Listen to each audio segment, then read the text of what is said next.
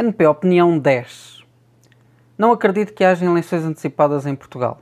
Continuo a acreditar que o Orçamento de Estado para 2022 será aprovado. 30 de outubro de 2021. Eu ainda não acredito que irá haver eleições antecipadas em Portugal. E não acredito porquê? Porque, como afirmei no NP Opinião 09, eleições nesta altura será muito mal para o PCP e para o Bloco de Esquerda. Lembrando que, caso haja eleições antecipadas, a minha previsão feita no NP Opinião 09 confirma-se errada. Contudo, eu ainda acredito que o Orçamento de Estado para 2022 será aprovado com pequenas alterações, evitando assim eleições antecipadas. Estamos a dia 30 de outubro de 2021 e acredito que, para a semana que vem, podemos ter novidades nesse sentido. Nós estamos numa fase em que ninguém quer eleições e que tanto o Bloco de Esquerda como o PCP estarão disponíveis para viabilizar o Orçamento de Estado para 2022. O problema é quem dará o primeiro passo. Dar o primeiro passo será mostrar parte fraca. O PS, segundo sondagens, mantém mais ou menos a mesma votação. O PCP deixa um pouco, mas dependente da campanha eleitoral, pode manter ou até aumentar a votação eleitoral. Quem está numa situação mais difícil é mesmo o Bloco de Esquerda, que nas sondagens tem estado com metade da votação obtida nas últimas eleições legislativas. Se o Bloco de Esquerda pedir para retomar as negociações do Orçamento de Estado, estará a contrariar-se.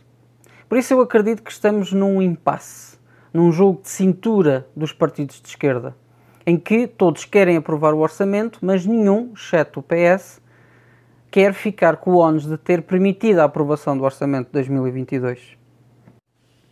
Provocar eleições antecipadas nesta altura é uma brutal estupidez da esquerda política em Portugal.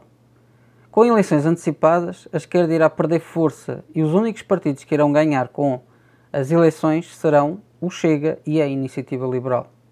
Por falar em Chega, todo este cenário de reprovação do orçamento e eleições antecipadas só poderá fazer algum sentido se, através da Secretaria, conseguirem tirar o Chega da corrida das eleições legislativas antecipadas. Se o Chega ficar de fora das eleições, acredito que ficará tudo mais ou menos na mesma. Em todo o caso, mesmo com o Chega a ir a votos, acredito que a esquerda terá a maioria no Parlamento, juntamente com o PAN. Vamos estar a gastar dinheiro em eleições para ficar tudo mais ou menos na mesma, independente dos cenários. Depois acho que o presidente Marcelo Rebelo de Sousa se precipitou e se envolveu no jogo político dos partidos ao colocar os termos como colocou. Não acho que seja essa a função do presidente. Se o Parlamento permite que um governo se mantenha em funções, com raras exceções, o presidente deve respeitar a vontade do Parlamento. O Parlamento possui ferramentas em que os partidos podem mandar abaixo um governo. Só se deve antecipar os atos eleitorais quando já não for possível qualquer entendimento político no Parlamento. Não havendo entendimento, haverá consequências que irão afetar o público e cabe à população julgar os culpados por essa falta de entendimento.